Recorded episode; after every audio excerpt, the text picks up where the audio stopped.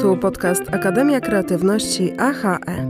W dzisiejszym odcinku porozmawiam z Mateuszem Znykiem, który opowie o tym, czy w medycynie jest miejsce na kreatywność i co zrobić, żeby pomóc, zanim przyjedzie karetka.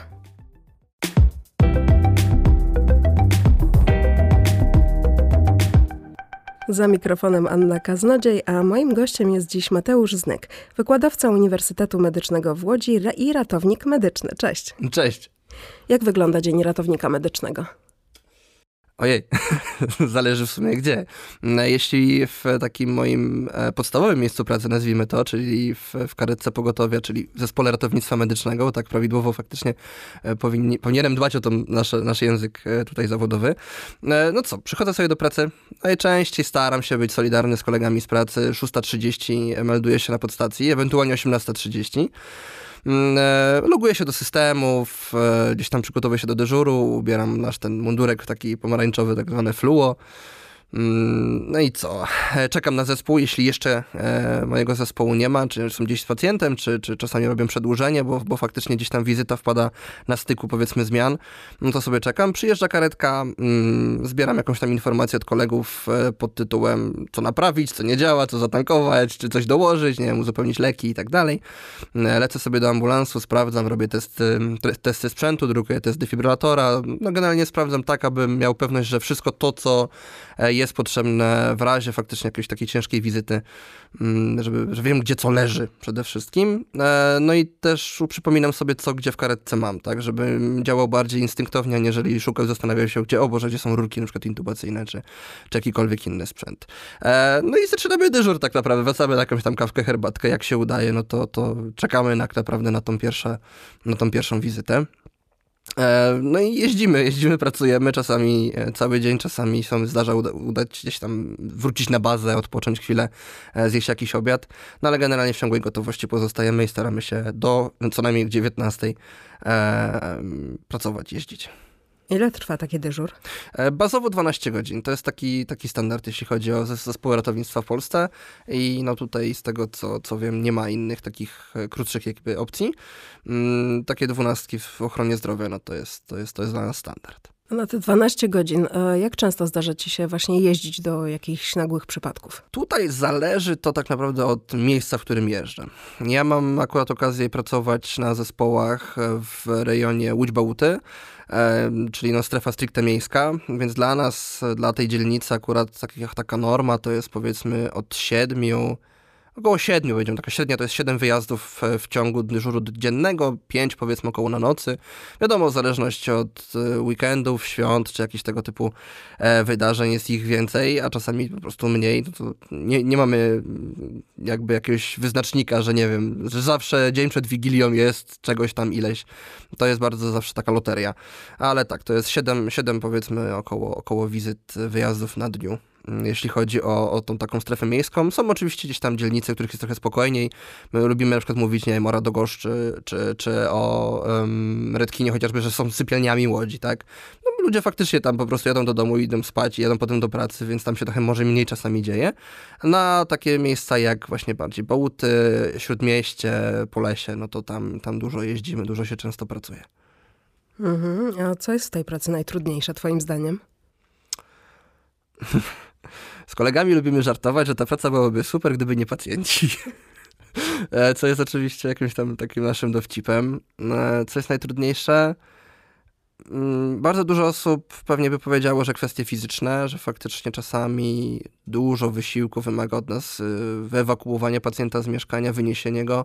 E, mamy wiadomo tendencję taką chorobę, chorobę globalizacji, czyli otyłości i faktycznie wielu pacjentów, no jesteśmy po prostu otyli. Mm, I, I, ci nasi pacjenci no, ważą swoje, więc i my musimy niestety to wziąć na nasze kręgosłupy, ale dla mnie, szczerze mówiąc, to raczej takie kwestie psychiczne. Kwestie tego, że jeździmy po różnych ludziach, po różnych sytuacjach, po różnych mieszkaniach i um, często trafiamy na znaczy, no nie wiem, no, jestem na przykład na jakimś tam dyżurze i faktycznie jestem na jednej wizycie, gdzie jest super, hiper fajnie, mega fajna, nie wiem, załóżmy pani Leokadia, nasza taka To też jest takie pogotowiarskie imię naszego, naszej typowej, typowej pacjentki lat tam 80 załóżmy. No jest taka fajna pani lokalia, ona jest taka gadatliwa, no fakt jej nic nie jest, trzeba jej wytłumaczyć, że no leki to się bierze i no raczej nie pogotowie, tylko, tylko lekarz taki rodzinny, ale jest fajnie, miło i można pogadać. No ale są sytuacje, nie wiem, czy, czy, czy mogę gdzieś tam mm, o tym mówić, przynajmniej tu na łamach tego podcastu, mm, kiedy na przykład w środku nocy jesteśmy dysponowani do awantury domowej, gdzie cała rodzina, tam dziadkowie, matka są pijani, matka jest podejrzana jakieś tam powiedzmy e, zaburzenia psychiczne. Mm, oczywiście w asyście policji, tak, cała wizyta, tam jeszcze dwójka dzieci małych się bawi. I taka mała dziewczynka lat 10 wtulona w e, króliczka takiego pluszowego, generalnie króliczek był e, w jej wielkości dosłownie, taka wtulona praktycznie w tego misia, szarpie za mundur policjantki i się pyta, czy, czy ona będzie zabrana do domu dziecka. No to są takie momenty, w których, e, znaczy może ja jeszcze mam tyle empatii, tyle gdzieś tam mam tych emocji, że no mnie to, to mnie to w, w środku niszczy. Takie wizyty zostawiałem rysę. Ja sobie bardzo lubię, mm, jestem gadułą też, przepraszam, ale generalnie e, bardzo lubię gdzieś tam obrazować pewne rzeczy. Jak się studenci pytają e, gdzieś tam takie aspekty właśnie psychologiczne, psychiatryczne, psychologiczne bardziej, u ratowników, Mm, to ja takiego świeżaka prosto po studiach porównuję do czystej płyty. Jest taka czyściutka, nowiutka płyta, wiecie, CD wyjęta sobie z opakowania i ona jest taka czysta. I z biegiem lat użytkowania tej płyty ona nabiera rys. No i tymi rysami są właśnie wizyty typu e, jakaś przemoc domowa, Warszawa wobec dzieci. No mnie to osobiście po prostu wkurza i, i to jest bardzo delikatne słowo, że mnie to wkurza. E, są to oczywiście, nie wiem, zgony, czy sytuacje, w których nie udało nam się do kogoś dojechać, e, czy uratować. Jest taka reguła oczywiście w ratownictwie, w ogóle w medycynie, że nie uratujemy wszystkich. I do tego się trzymamy. Jeśli ktoś za dużo nad pewnymi rzeczami myśli, to go to bardziej niszczy, no ale też nie da się o tym nie myśleć. E, więc jeśli miałbym ci to podsumować, to psychika przede wszystkim. Moim zdaniem psychika i to nie jest kwestia, czy, czy ktoś jest miękki, czy twardy, bo nie ma samych twardzieli. Są ludzie tak po prostu bardziej wypaleni lub ludzie, którzy to, jak ja to mówię, kiszą w sobie. Chowają to bardzo głęboko, tylko że to potem, um, to potem e, powoduje u nich e, zmianę charakteru, jakieś problemy emocjonalne, problemy w rodzinie, bo oni to w sobie gdzieś tam noszą, jakieś problemy, nie chcą o tym rozmawiać. Zresztą ja też nie, nad niektórymi sytuacjami muszę sam przepracować jakiś tam x czasu, żeby móc o tym swobodnie mówić, tak? Um, nie, ma, nie ma ludzi twardych, są po prostu kwestie, czy ktoś chce o tym porozmawiać i wbrew pozorom moim zdaniem wychodzi to lepiej, jak ktoś może się wygadać, przegadać temat, niż, niż trzymać to w sobie. Także psychika moim zdaniem jest najtrudniejsza. No właśnie, dostajecie jakieś e, wsparcie psychologiczne na przykład, czy każdy we własnym zakresie? Mm. Mamy psychologa, mm, jeśli chodzi o, o, o Wojewódzką Stację Ratownictwa Medycznego, w której pracuję. Jest, jest, nas, no, jest dostępny nasz psycholog Paweł, jak najbardziej. Jeśli mamy jakiś problem, to możemy, możemy się do niego odezwać. Ale też wiem z, z praktyki, no ja Pawła znam raz, że mnie uczył e, na studiach i potem no, praktycznie się gdzieś tam mm, widzimy zawodowo. Ja osobiście sam sympatią do niego, ale nie chciałbym chyba z nim rozmawiać na tematy zawodowe, bo wolę porozmawiać z kimś, kto jest dla mnie obcy. W sensie to jest osoba, która nie zna tej specyfiki, może ma trochę inne, świeższe spojrzenie e, i też mnie potem w jakiś sposób nie będzie mi głupio, jak nie wiem, widzę na przykład Pawła na korytarzu, no będzie mi głupio, że gdzieś tam rozmawiać o jakichś moich e, problemach. Mm, natomiast tak, mamy jakieś tam wsparcie, jak najbardziej i to, mm, to możemy z tego korzystać. Tylko problemem myślę, że jest jeszcze trochę to, że bardzo wielu z nas utożsamia rozmowę z psychologiem, czy z terapeutą, czy z kimkolwiek innym na takie tematy, jako słabość, jako początek końca kariery. I bardzo wielu starych ratowników tak sądzi właśnie, którzy już trochę faktycznie widzieli. Ja nie umniejszam im doświadczenia i tego, że faktycznie mogli widzieć dosłownie wszystko, bo o zgrozo są e, historie, które opowiadają i naprawdę mrożą krew, e, krew w żyłach. Ale e, ja osobiście jestem raczej zwolennikiem podejścia, że jeśli nie przegadam tego teraz, po prostu szybciej się wypalę, a tego bym nie chciał. Jakby zdaję sobie sprawę, że to wypalenie prędzej czy później przyjdzie, bo nie ma ludzi ze stali takich, że będę zawsze e, kochał tą robotę i w ogóle zawsze był miły dla pacjentów, bo się po prostu nie da, jesteśmy też ludźmi, ale wolę teraz przegadać sobie, teraz z czymś poradzić, aniżeli, e, nie wiem, za już pięć lat na przykład być takim zimnym e, skurczybykiem, który, którego pacjenci nie lubią, no bo jest to wtedy też nieprofesjonalne, tak, a chciałbym ten zawód wykonywać możliwie najdłużej. To, wiesz co, zapowiadasz bardzo fajną zmianę pokoleniową, bo jednak bardzo często właśnie się mówi z jednej strony o tych lekarzach, którzy są po prostu zmęczeni, wypaleni, e, mają dość i przez to są niemili dla pacjentów, e, ale właśnie rzadko się mówi o tym, że przecież e, oni, tak jak każdy, powinni otrzymywać jakąś pomoc, powinni sobie w jakiś sposób móc pomóc. E, I właśnie nie jesteśmy ze stali, nie jesteśmy z kamienia, musimy przepracowywać emocje, bo wszyscy je mamy.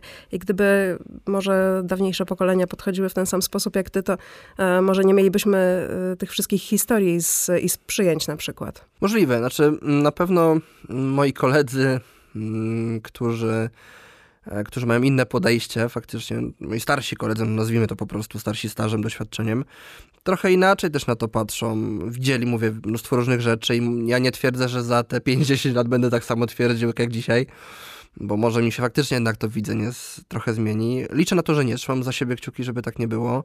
Zmiana pokoleniowa mówisz. E, tak, jak najbardziej, bo my nawet na etapie już studiów jesteśmy trochę uczeni innych procedur, innych metod postępowania, nie tylko właśnie w kwestiach medycznych, ale też samego podejścia do pacjenta, rozumienia tego zawodu.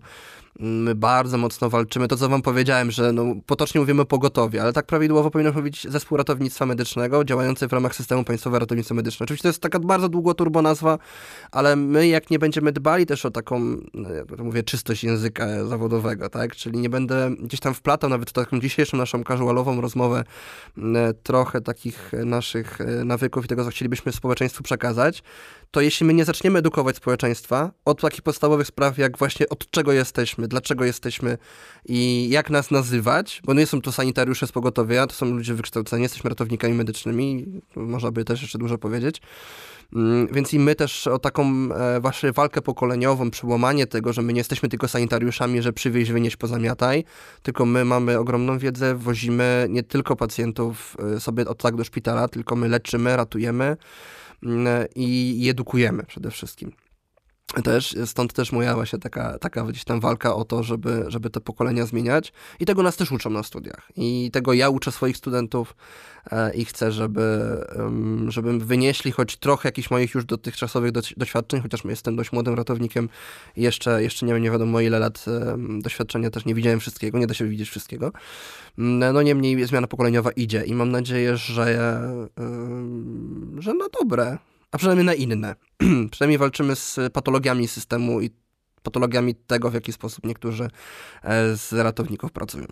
Bardzo za to trzymam kciuki. A powiedz mi, co w tej pracy lubisz? Lubię ludzi. W sensie, zarówno kolegów, z którymi jeżdżę, czy wiadomo, nie da się lubić wszystkich, niektórymi po prostu się pracuje, bo trzeba i trzeba być profesjonalnym przy tym.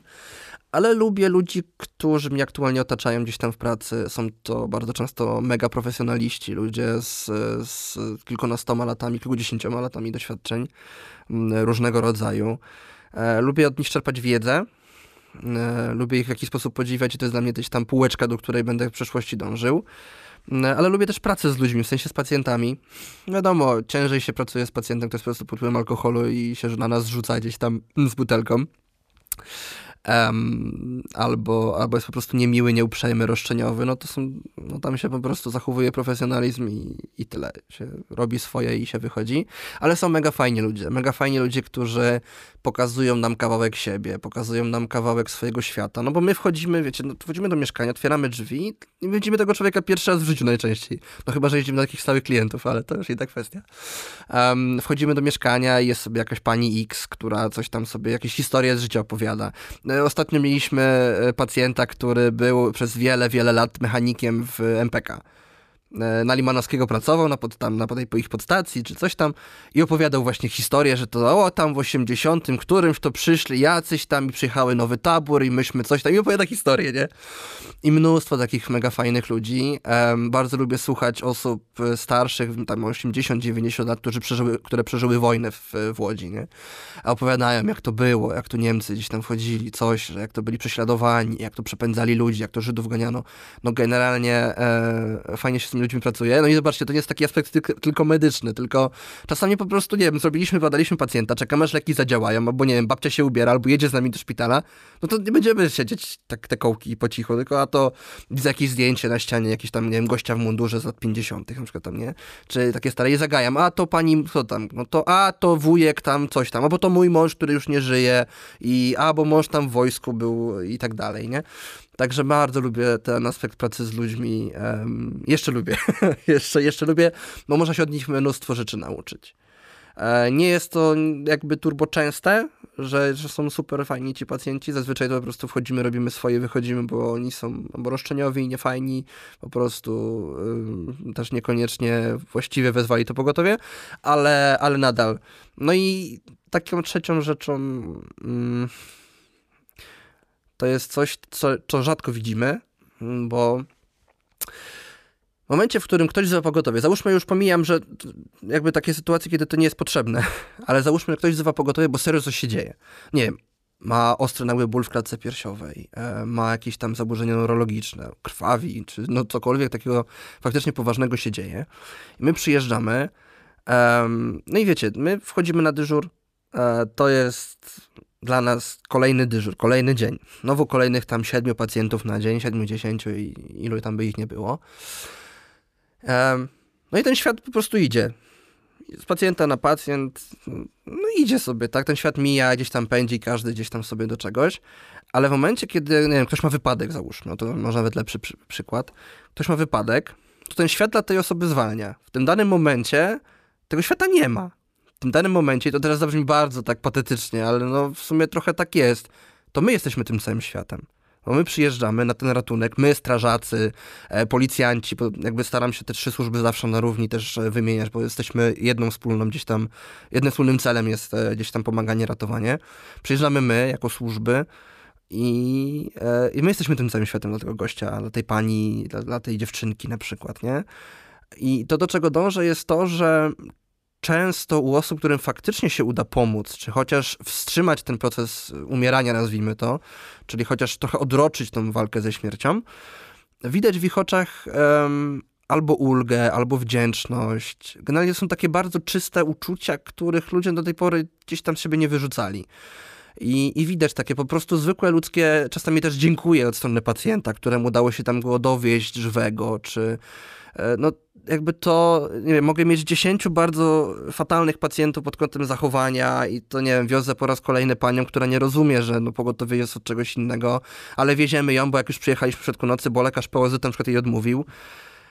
No i mam takich dziesięciu pacjentów, albo nie wiem, dwóch, którzy się ze mną biją, rzucają we mnie czymś, albo po prostu są agresywni i mówią, jakim to jestem, ujem i tak dalej. Um, jest ten jeden, jest ten jeden pacjent, któremu udało się chociaż pomóc to to jest już super. To jakby dla mnie to już jest coś, co jak widzę w oczach, że jest wdzięczny, albo po prostu powie zwykłe ludzkie dziękuję. To jest coś, czego my nie doświadczamy w pracy i bardzo wielu zresztą, nie tylko w pracach służb, czy w ogóle, no nie wiem, czasami mam wrażenie, jak chodzę gdzieś tam do sklepu czy coś, to ludzie nawet zwykłego dziękuję nie powiedzą, nie? A takie zwykłe, ludzkie, szczere dziękuję. I to jakby my nie, my nie musimy być wychwalani, że tu o bohaterowie, coś tam. Nie, no jakby to jest praca. Jakby liczyliśmy się z nią. Ale zwykłe, ludzkie dziękuję. I to jest, to jest super. To mnie bardzo cieszy. Wybierając zawód, przewidywałeś to wszystko, albo miałeś tego świadomość, czy jakieś inne czynniki zdecydowały, że wybrałeś tak, a nie inaczej? Wybierając ten zawód, huh, nie miałem świadomości wszystkich tych rzeczy. W sensie, ja mam e, w ogóle taką dość dziwną historię, bo wcześniej studiowałem najpierw na Politechnice Łódzkiej, bo właśnie znajomy ratownik medyczny, u którego robiłem kurs pierwszej pomocy, e, powiedział, że mam absolutnie nie iść w tą ścieżkę, że to jest w ogóle niewdzięczne, że to jest beznadziejne i że mam sobie w ogóle weź iść lub coś innego. No i w sumie no nie wiedziałem w tym etapie po maturze w ogóle w ogóle po maturze decydować, co robić z życiem, nie? To jest, to jest hit. Ale nie wiedziałem, więc poszedłem na Politechnikę i tam sobie przy okazji studiowałem. Poznałem oczywiście mnóstwo innych rzeczy, niekoniecznie studiów, ale mm, dopiero z czasem przyszedł, przyszła ta decyzja. I ja tą decyzję podjąłem na podstawie tego, co obserwowałem, po swoich kolegach, którzy jednak tam poszli e, się tym zajmo zawodem zajmować. I to, co faktycznie czułem, Natomiast szedłem tam ze świadomością trochę innych rzeczy, niż w sensie uważałem o tym zawodzie trochę coś innego niż uważam teraz.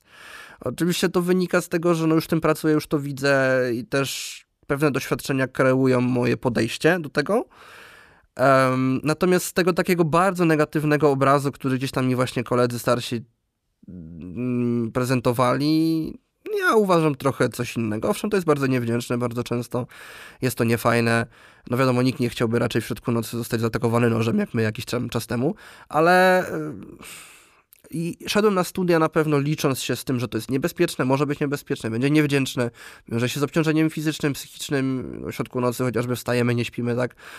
Ale, ale y, byłem tego świadom, na pewno. Byłem świadom, że to jest taki basic, no z tym się wiąże ten zawód, a kwestie mm, podejścia do ludzi, akceptacji tej, tej pracy, to przyszło. Tego nie byłem świadom nie byłem świadom może trochę systemu funkcjonowania tej, tej, pracy i tego, jak ludzie się zachowują, w sensie moi współpracownicy. Niemniej e, w jakiś sposób e, byłem tego, na szczęście ja byłem tego świadom, no ale ja byłem też związany od praktycznie już teraz 12 czy 13 lat z Ochotniczą Strażą Pożarną, więc jakkolwiek miałem z tym styczność. Ale bywa tak, że przychodzą studenci, e, zaczynają, nie wiem, załóżmy rocznik ratownictwa zaczyna z 200 osobami, a kończy ten kierunek przykład 60 osób, nie? Bo to weryfikuje. Pierwsze podejście do pacjenta, pierwsza styczność z cięższymi przedmiotami typu anatomia, biochemia, fizyka, e, i już to ludzi weryfikuje. Potem już kwestia też e, właśnie jakichś takich praktyk, klinik, kiedy widzi się to cierpienie e, i się po prostu na tym odpada. No też trochę po to są te studia. Mówisz o niebezpieczeństwach. E, przechodzicie jakieś kursy samoobrony? Nie, obowiązkowych kursów nie ma, w sensie jakby takich przewidzianych w, formie. Możemy raz na jakiś czas zapisać się. Są takie organizowane na naszej firmy kursy, mm, dodatkowo płatne.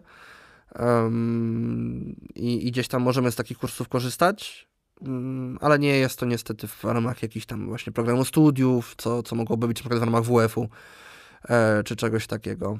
E, no nie, obowiązkowego takiego programowego nie ma. A tak z zupełnie innej beczki. Mam takie pytanie, które mnie strasznie nurtuje od dobrych dwóch lat.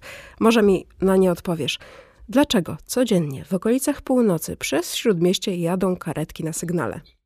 Hmm, znaczy pytasz, że dlaczego akurat na Śródmieściu, czy akurat na sygnale? Dlaczego codziennie o tej samej porze na sygnale?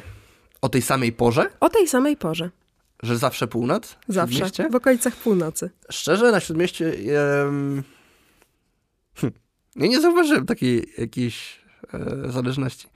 Znaczy, no, słuchajcie, północ i Śródmieście, e, czyli obejmujemy tutaj dzielnice Starego Miasta, Piotrkowska, cała nasza Pietryna i tak dalej no to w sezonie i nawet poza sezonem, no to są, e, są to najczęściej pacjenci e, w różnych stanach, nazwijmy to tak.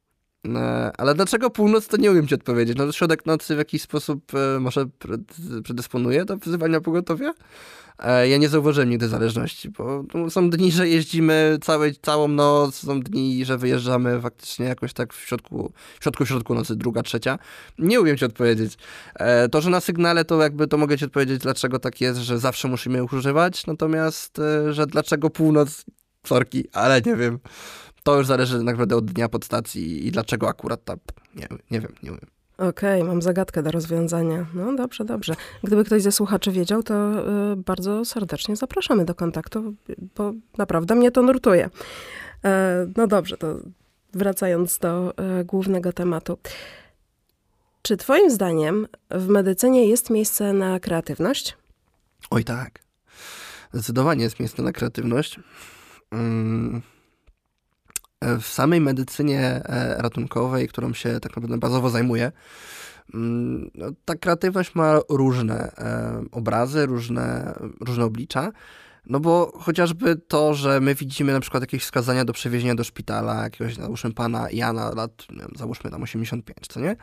No i my wiemy, że on z tymi zaburzeniami rytmu serca, które aktualnie mu się pojawiły, no musi jednak pojechać do szpitala. No ale pan Jan jest uparty, ma już swoje doświadczenia ze szpitalami, z, e, jak oni to mówią, służbą zdrowia. Nie ma służby zdrowia, jest ochrona zdrowia. Um, no i on nie chce jechać. No jakby my to też rozumiemy w jakiś sposób. Nie mamy prawa też na siłę pacjenta zawieść, no ale czasami, no wiecie, musimy tego pacjenta zawalczyć, tak? To nie jest tak, że a nie, to nie i dobra, idź se pan, nie. No, To trochę nie też o, nie, nie, o to chodzi. No i tu musimy kreatywnie podejść do pacjenta. Trzeba tłumaczyć, jakby e, motywować go w jakiś sposób, znajdować argumenty, które pod niego dopasują. No bo ja mogę powiedzieć, że nie wiem, ma pan blok przedsionkowo-komorowy trzeciego stopnia, ma pan w związku z tym zaburzenia tam, nie wiem, e, e, że, że serducho dobrze krwi nie pompuje, no i musimy pana zawieźć do szpitala, bo może pan umrzeć. No to taki argument to mogę powiedzieć do 3 czwartych moich naszych przypadków, nie? I co to dla pana Jana znaczy? No nic, tak naprawdę. No i trzeba kombinować, że a może tu, mm, no, wiecie, to jest taka brudna gra trochę, bo no widzi tu pan no, wnuczkę, będzie się martwić o dziadka, no pan pojedzie z nami, wyjdzie pan zaraz po badania, zrobią, dostanie pan leki i wróci pan do wnuczki, nie? No jest granie na emocjach, to jest podłe, no jakby nie patrzeć, nie? No ale cel jest w tym trochę inny. E, I taka, takie kreatywne podejście, kombinowanie, e, właśnie zagajenie, że czasami zagadać trochę pacjenta i on tak mimowolnie się ubiera i on niby nie chciał do tego szpitala jechać, ale my go zagadujemy, już tak wychodzimy razem. Um, wiadomo, jak pacjent się uprze, że nie, nie, to i nie i po prostu podpisze odmowę przewiezienie, no to, to pod, podpisał, tak, ale ale no staramy się do niego podejść jakoś tak. Więc miejsce na kreatywność jest, jeśli chodzi o podejście do pacjentów. No i miejsce na kreatywność w obszarze samych naszych takich um, umiejętności twardych, czyli takich umiejętności no, technicznych stricte. E, czas, często musimy trochę przebudować miejsce pracy, w sensie, nie wiem, wchodzimy do mieszkania, jest ciasno, jest na przykład syf, albo po prostu akurat takie umiejscowienie mebli, więc musimy gdzieś tam przekombinować, jakąś pozycję przyjąć, a czasem potrzebujemy, nie wiem, kroplówkę podwiesić na czymś, no to trzeba wykombinować na czym, a jakiś tam pasek, drut, jakieś tam y, haczyk, albo zdjąć obraz. To są takie błahe sprawy, no ale jak mówimy o kreatywności, no to kreatywnie trzeba podejść czasami do tematu, albo skonstruować, nie wiem, jak, jakiś tam powiedzmy przyrząd, który ma, ma powodować że złamana kończyna będzie się trzymać w takiej powiedzmy prostej pozycji. My na to mówimy derotator. I to też konstruowaliśmy takie rzeczy trochę chałupniczo. Są takie rzeczy, e, gdzie musimy przekombinować, po, po, pokminić, jak coś skonstruować, coś zrobić, jak pacjenta zaopatrzyć.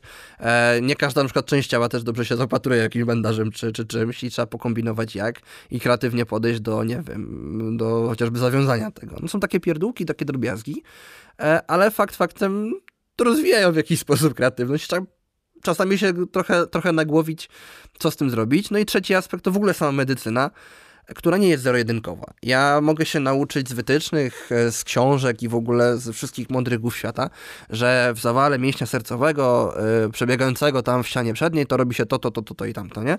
Ale ci pacjenci nie są tacy książkowi bardzo często. W ogóle praktycznie rzadko są książkowi. Oni bardzo często mają e, mnóstwo różnych swoich chorób nałożonych na siebie. Czasami te objawy się nie zgadzają i my musimy kombinować, musimy wykazać się kreatywnością, jak tego pacjenta leczyć, żeby jednym lekiem go nie zabić, ale na tą drugą chorobę mu pomóc na przykład, nie? I, i tu i kombinujemy i próbujemy go dochodzić, e, żeby, żeby jak, jak możliwie najlepiej go zabezpieczyć. E, I, I tą kreatywnością w stronę bardziej już tej medycyny że właśnie kombinowanej. Co zrobić tak, aby aby było fajnie dla pacjenta, a żeby mu też krzywdę nie zrobić, nie? Jakiś tam efekt, jakiś tam efekt e, uzyskać. No mówię, medycyna nie jest zero-jedynkowa i, i tu musimy sporo, sporo myśleć, sporo um, jakichś takich furtek szukać, żeby pacjentowi nie zaszkodzić. To jest kolejna bardzo fajna historia, którą też będę wspominał. Pojechaliśmy do jakiegoś tam, jakiejś tam starszej faktycznie pacjentki w bardzo ciężkim stanie. E, zrobiliśmy parametry, wszystko, nic nam się nie zgadzało. Absolutnie. Żaden z parametrów, ci ciśnienia, tętno, nic nam się tam nie zgadzało. W sensie nic nam nie pasowało jakiegoś konkretnego, nie wiem, jakiegokolwiek szablonu jakiejś choroby. Pani miała faktycznie bardzo dużo chorób e, gdzieś tam swoich. I jeździłem z kolegą, który ma mnóstwo doświadczenia. Ma co najmniej kilkanaście, chyba 15, jak nie więcej lat doświadczenia w ogóle w pogotowiu. Jest startownikiem na motocyklu, jest instruktorem i w ogóle mnóstwo już gdzieś tam kursów i szkoleń, generalnie kozak. um, I się pytam, ty Kamil, już pacjentkę w szpitalu zostawiliśmy, dowieźliśmy tam żywą, jakoś tam zabezpieczyliśmy, e, najlepiej jak potrafiliśmy. Ty Kamil, co jej było? A Kamil, nie mam ku... pojęcia. Chłop 15 doświadczenia, chłop, który da, generalnie ja przed nim to tak się kłaniam i, i modły mogę odprawiać, bo podziwiam typa, nie wie. I też nie bał się do tego przyznać, że no jakby to my czasami możemy nie wiedzieć. My też nie jesteśmy e, jakimś tam alfą i omegą w tym wszystkim. Lekarze też, zresztą to nie tylko kwestia ratowników, ale właśnie to takie, taka zero-jedynkowość w medycynie absolutnie nie występuje. Jak ktoś się łudzi, że to jest tak jak Google przeczytam, to wszystko wiem, oj nie. Zdecydowanie nie. Więc tak, kreatywność jak najbardziej, samej pracy chociażby ratownika w pogotowiu też. No i jeszcze pracuję na uczelni, to tam już już w ogóle.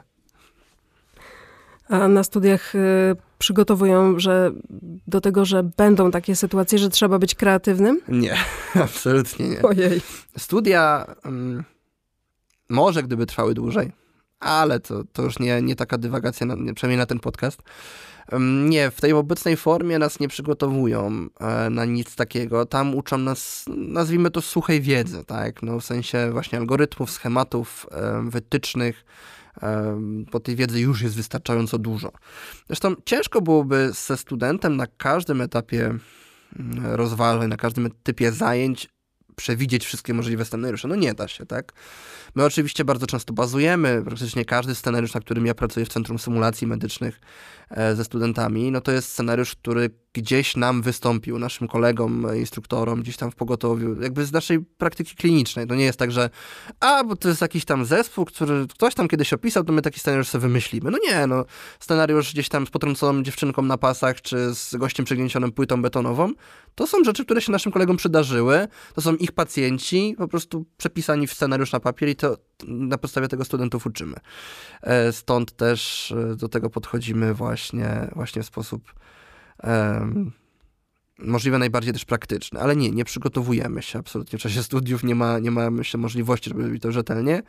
Um, fakt, finalnie wychodzi tak, że my kończymy studia i jesteśmy wrzuceni tak, masz idź, żyj.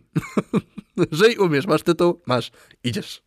Ale, ale tego może trochę faktycznie brakuje, ale też nie widzę w tej chwili w obecnym programie nauczania przestrzeni w ogóle na takie rzeczy musiałby być chociaż z rok jeszcze dołożony do tych studiów. Rok, który nie będzie zapchany jakimiś bzdurami, bo nie oszukujmy są, są bzdurne e, gdzieś tam przedmioty w ramach takich studiów, albo właśnie usunięte jakieś niektóre zbędne przedmioty w ramach już istniejącego programu.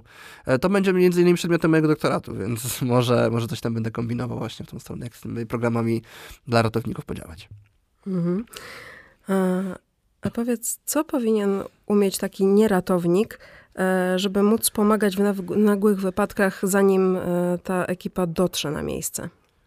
Co powinien umieć? Mhm. Um, powinien się nie bać, przede wszystkim. Myślę, że to jest coś, o co, mm, o co my walczymy od ładnych już kilkunastu lat w Polsce. A, I niestety jesteśmy ładnych parę lat za Zachodem, bo e, aktualnie trendy zachodnie są takie, że tam już nie, mowa, nie ma mowy na razie o tym, że oni się boją. Tylko tam bardziej nie mówią o tym, że na przykład umieją lepiej czy gorzej. A my nadal walczymy o to, żeby się nie bać, a już nie mówię o tym, czy jakość udzielanej pierwszej pomocy też jest jakaś. U nas w ogóle walczymy o to, żeby ktokolwiek się zainteresował. E, więc co musi umieć? Umieć się nie bać i myślę, odpowiedzieć przed samym sobą, czy wiem, jak pomóc, a jak nie wiem, to co zrobić, żebym wiedział. Oczywiście w ramach um, pierwszej pomocy. No ja nie oczekuję, że przyjadę, nie wiem, na nie wiem, potrącenie pieszego na pasach i będę miał pacjenta obrobionego, jak my to mówimy, i gotowego praktycznie do transportu, bo to nie o to chodzi.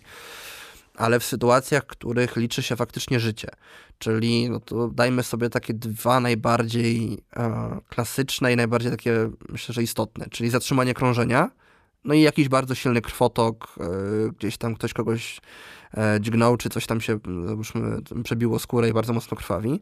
No są dwa takie, dwie takie sytuacje, w których dla nas ten czas jest mega istotny.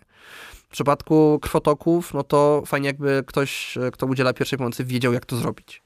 Nie trzeba mieć do tego nie wiadomo ile wiedzy, nie wiadomo ile sprzętu. Wystarczy po prostu iść na bardzo dobrej jakości kurs i tak naprawdę tyle wiedzieć, jakkolwiek się tym zainteresować. E, można oczywiście mieć jakiś tam pomniejszy sprzęt, jakąś apteczkę pierwszej pomocy, to nie jest obowiązkowe, ale jak się przejdzie kurs i nawet teraz wytyczne Europejskiej Rady Resuscytacji z 2021 roku um, zaczęły przewidywać e, użycie stas taktycznych w ramach pierwszej pomocy. To jest do tej pory sprzęt, który był rezerwowany dla wojska i dla, dla służb cywilnych. Faktycznie żeby użyć takiej stazy, trzeba wiedzieć, co, co, co zrobić. W sensie są pewne oczywiście procedury, żeby, żeby ją zastosować e, i trzeba po prostu ją parę razy chociaż przećwiczyć, żeby wiedzieć, jak to zrobić. To nie jest tak, że sobie kupię i o, już tam, dam jakoś radę, jakoś tak o tym. No jest oczywiście z instrukcja z nią przychodzi, no ale ja już widzę, jak ktoś krwawi, ja czytam instrukcję, nie? Um, ale jest to już przewidywane, czyli wytyczne już myślą o tym, żeby możliwie dawać takie narzędzia też w pierwszej pomocy do, do pracy z pacjentami w takim stanie, kiedy no my ten czas, tego czasu potrzebujemy. W sensie pacjent go potrzebuje tak naprawdę, my potrzebujemy czasu na dojazd. No i ta druga rzecz, no to zatrzymanie krążenia. to jest rzecz, której my nie przeskoczymy. E, wiesz może, e, czy dobra, zadam tobie teraz pytanie, jeśli, mo jeśli mogę. Jak myślisz, jaki jest taki czas dojazdu e, przewidziany ustawą dla, dla pogotowia? Załóżmy, mamy zatrzymanie krążenia e, w, gdzieś tam w centrum miasta i, i chcielibyśmy, e, chcielibyśmy e, dojechać do tego pacjenta. Ile myślisz, że mamy czasu? Tak ustawowo. 10 minut? Okej, okay, 50, ładny rozstrzał, bo ustawa mówi gdzieś tam o 7-8 minut, mhm. tak w terenie zabudowanym oczywiście i tam powiecie to już mniejsza z tym.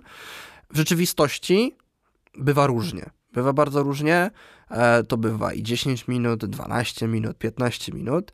I to nie zakładając, że ja nie wiem, no, wpadnie mi wizyta i aha, no dobra, to ja kliknę, to jeszcze pójdę do toalety. Nie, to jest dosłownie wpada wizyta, E, mamy takie specjalne kody, już nie będę tutaj w szczegóły się wbijał, ale mamy tam określony czas wyjazdu, czyli od wstania, kliknięcia do wsiądnięcia do karetki i, e, i, i pedał gaz i lecimy, nie? E, więc przy założeniu, że my wypadamy dosłownie do tego ambulansu, w ciągu minuty wyjeżdżamy, to i tak jest 12 minut. Załóżmy, tak? E, no musiałoby, musiałoby się zdarzyć tak, że no dosłownie jesteśmy za rogiem. No, ale też nie zawsze jesteśmy na podstacji, bo możemy gdzieś być w innej części miasta, bo już jesteśmy jakiegoś pacjenta, bo od niego wracamy, albo ze szpitala. E, więc te czasy, fakt, ładnie się mówi tak o tej 7 tam minutach. Mm, w rzeczywistości to jest, to jest bardzo często 10, 15, 20 minut. E, zakładając, że pędzimy na sygnałach, zachowując też bezpieczeństwo. No i e, to w sumie takie drugie mikropytanie. Kojarzysz mniej więcej po jakim czasie mózg umiera przy zatrzymaniu krążenia niedotleniony? Parę minut. Parę minut. To jest fajne określenie. E, mniej więcej 4-5 minut. Mhm. Im osoba starsza, tym wiadomo, te, ten czas się bardzo, bardzo drastycznie kurszy. Osobach młodszych gdzieś tam możemy trochę ten czas wydłużyć, ale takie 5-6 minut, 4-5 to jest, to jest absolutne minimum. No i zobacz, to jest połowa czasu ustawowego. Czyli po, połow, po, po tych 4 czy tam, załóżmy, 5 minutach szanse na powrót do pełnej sprawności spadają o mniej więcej tak naprawdę o 20-25%. To musiałbym bardziej gdzieś tam spojrzeć w statystykę, bo nie pamiętam, proszę, musicie mi wybaczyć, ale generalnie drastycznie spadają. Czyli my po tych 8 minutach ustawowych załóżmy, w teorii oczywiście, no bo to nie jest tak, że a minęło tyle, to już nie ma co tam podejmować, no ale pacjent ma bardzo niskie szanse. I do tego właśnie piją wytyczne i te trendy zachodnie, że jeśli e, osoba będąca przechodnie podejmie czynności resuscytacyjne, a już w ogóle jeśli będą super jakości, bo ten ktoś bywa raz do roku na przykład na kursie, albo raz dwa lata na kursie, ćwiczy to chociaż, jakkolwiek się z tym obędzie, co do jakości, głębokości tempa uciśnięć klatki piersiowej, to są normalnie badania, które pokazują, że to drastycznie zwiększa przeżywalność. Po prostu tak jest stwierdzone, tak jest przebadane i na to są konkretne dowody. Czyli co musi wiedzieć człowiek? Mieć świadomość tego, że minimalna ilość wysiłku jest potrzebna do tego, aby móc ratować komuś życie, bo wystarczy iść na dobrej jakości kurs pierwszej pomocy. No nie wiem, na ile to kosztuje. Stówkę? Raz na rok? Dwa lata? Ja bym zalecał co roku, bo to trzeba poćwiczyć. No, co to jest? Można komuś uratować życie i to skutecznie. Jest takie bardzo niezdrowe przekonanie u nas, że a, bo wystarczy wezwać pogotowie, już jest super. No tak, no faktycznie, prawnie jest tak, że wezwaniem, udzieleniem pomocy jest też jej wezwanie. No tak, ale znowu pamiętacie, o czym przed chwilą mówiłem, o tym czasie. Co z tego, że ja sobie dojadę e, super turbo hiperkaretką za 12 minut, jak on 6 minut temu e, prawie, że już e, ma takie nieodwracalne gdzieś tam zmiany w mózgu, nie? Mimo zatrzymania krążenia.